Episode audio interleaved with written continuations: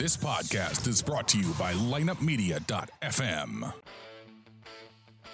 Are you sick and tired of biased hockey talk?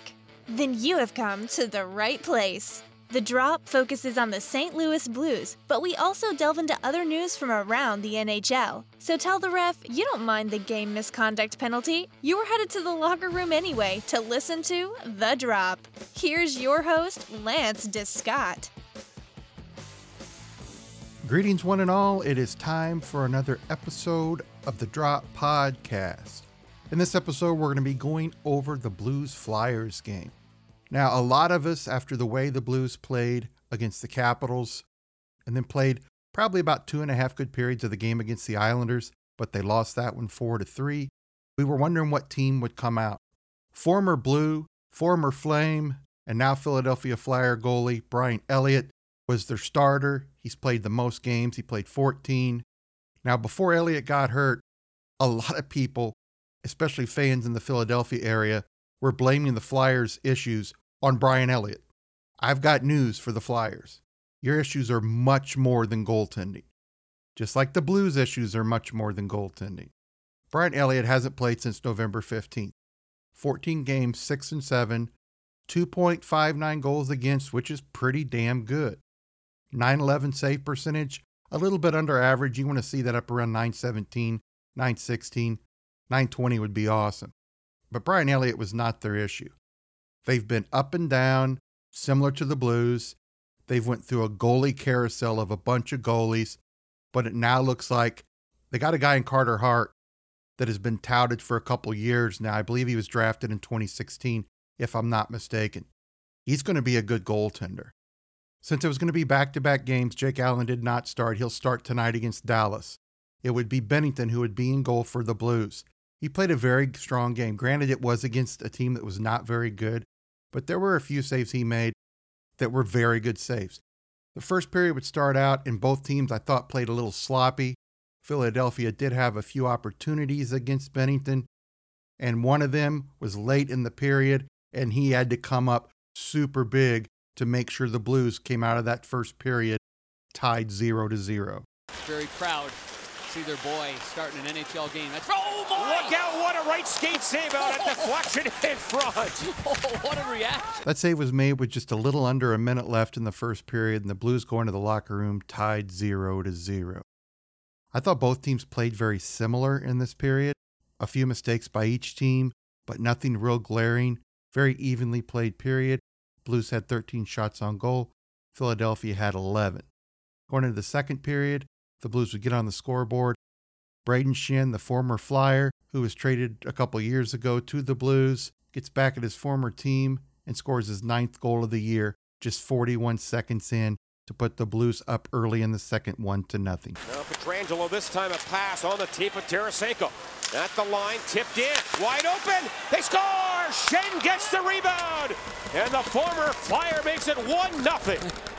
Schwartz just let this one go on the first attempt. Goalie comes out and challenges him.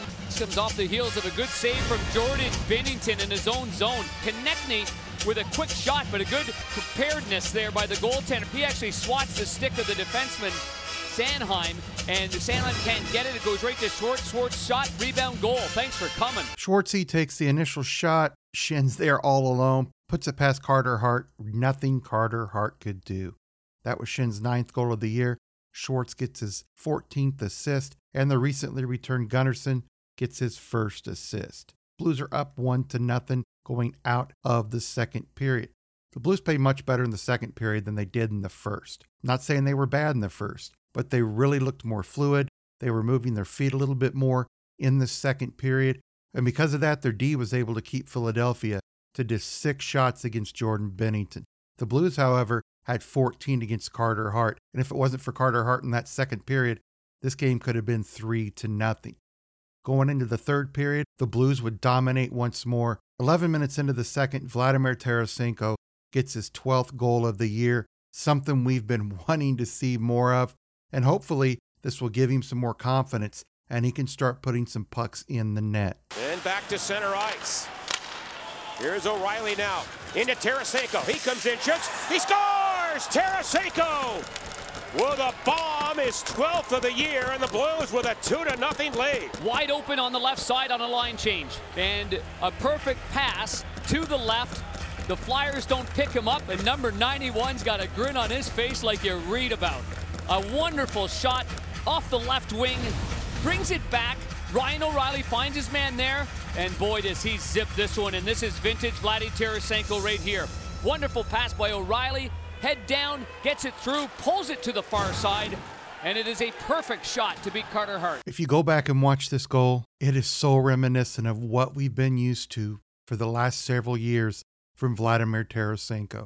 He gets the puck, skates in, doesn't really hesitate, which is what he's been doing a lot. He's been either passing it back, which he didn't this time, or he's been waiting to shoot till the defenseman gets good positioning on him and can block the shot, or he's been waiting to shoot until the goalie can get the proper angle to where he doesn't have much to shoot at and he either hits the goalie straight on or he misses the net. This time there was no doubt. O'Reilly gave him the puck. He entered the zone, got right inside the circle, let it go, and beat Carter Hart gloves side. We need more of this from Vladimir Tarasenko. That goal was his 12th of the year.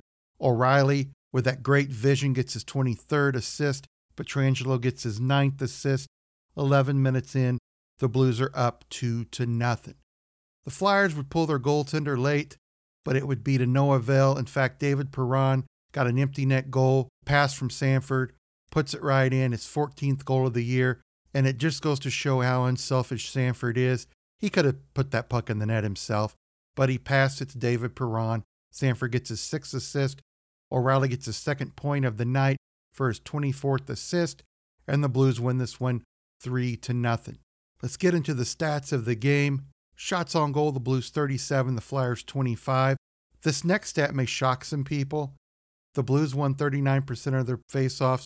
The Flyers won 61% of their faceoffs. Blues had two power plays, they were 0 for 2. Flyers had one, they were 0 for 1. Flyers out hit the Blues 29 to 21. The Blues blocked more pucks than the Flyers at 15 to 11. Let's head to the post game interviews. Of course, we're going to hear from the winning goaltender, gets his first shutout in his first game in the NHL, Jordan Binnington. and then, of course, the former Flyer, Blue center, Brayden Schenn. Then we're going to jump to Craig Berube, the former Flyers player and former Flyers head coach. Uh, yeah, I think I was a little bit nervous, but um, at the same time calm and just tried to focus on my, my job and uh, just stop the puck and go save by save, minute by minute, and um, just enjoy the experience. And before I knew it, the game was over. Was it uh, was it worth the wait? Yeah. Any elaboration on that, Jordan? Uh, No, it, uh, it feels good for sure. yeah. So, I mean, seven years in the making. You, you had to probably you could dream of a you know a night like this. Yeah, I was definitely uh, excited to finally get the call, and um, you know, it, it was a long road, like you said, and um, I'm happy where I'm at right now, and I'm hoping to get some more action and be a part of the solution um, on the rise with the Blues. It's always nice uh, scoring against them, especially in this building. Um, you know, it's a little bit weird competing against them, but um, you know, most importantly, uh, got the win tonight, and uh, uh, you know, real solid game by uh, Binner, and uh, we're happy for him and happy we got the win. What was he like out there on the ice? I know you're not necessarily right back next to him like the D-men, but uh, I think he was calm. He, he made a lot of good saves tonight. Um, you know, they had some some good chances, some offensive zone time on us, and uh, he was calm back there and, and made the saves obviously when he needed to. We, we heard a lot of uh, cheering from the locker room. Was that when he came in after the game? Yeah, absolutely. Guys are happy for him. Um, you know, first NHL start uh, starts it off with a shutout. So, uh, like I said, guys are, are, are thrilled for him, happy for him. Uh, he, like I said, he's, he's worked hard uh, to get to this point, and, and you know, get, finally got rewarded. It's really important. Um, thought he was solid all game. Very confident. You know, even like coming out and playing the puck, he moved it really well and crisply, and he looked really good. Could you tell uh, if he was nervous? I, I- I know they goalies obviously don't come to the bench that often, but He didn't look nervous.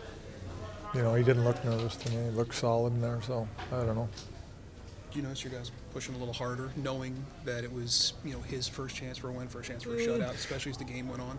Um, yeah, I mean, I think our team's been playing that kind of style of hockey for a while that we played tonight. What uh, was it like uh, being shorthanded? I mean, you lost Barbashev for a while in the first, and then Steen for the game. Yeah, it was concerning when both Barbashev and Steen went out.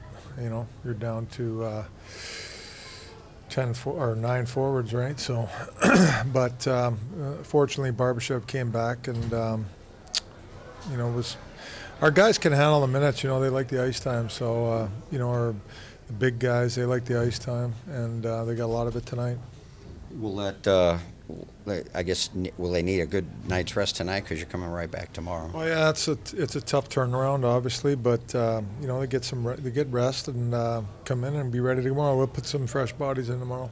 Yeah, you, you know anything about Steen? Is it anything that might be long term? Uh, upper no? body, I don't think it'll be too long, but. I'm not sure. I can't really, I can't really answer that question until he's evaluated tomorrow by the doc- our team doctor.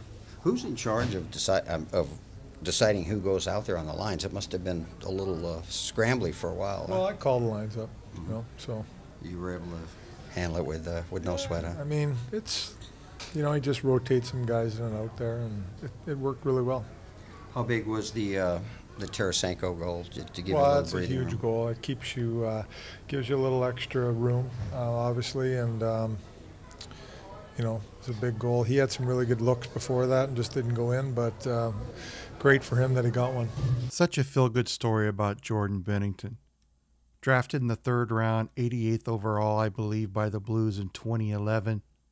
There's been talk over the last couple years of bringing him up, but for some reason, I think the Blues have been afraid of that, and I don't understand why.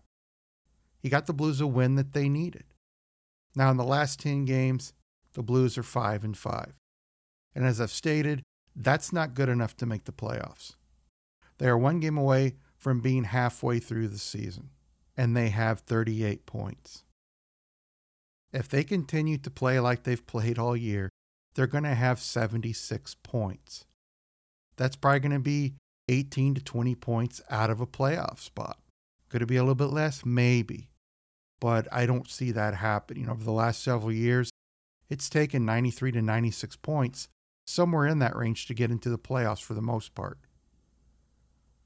That's why I've been saying for weeks now, I love everybody's positiveness about this team turning around and making the playoffs, but the chances are not good. The Blues have the Stars tonight, and they really need to start a winning streak.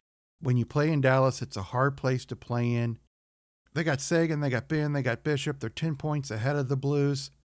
So let's hope the Blues can show up tonight and Jake can put a back to back good game with his fellow netminder Binnington in the books and the Blues can have a two game winning streak. I want to thank everybody for joining me for this episode of The Drop. We will be back next time for the Blues Stars game recap with more highlights, more opinions, more comments. Until next time, stay healthy, stay happy, and let's go Blues. Thank you for joining us for this episode of the Drop Podcast. To get more of the drop, check out our website at droppodcast.com. You can also find us on Google Play, iTunes, and the iHeartRadio app. You can follow us on Instagram at the.drop.podcast or on Twitter at Drop Hockey Show.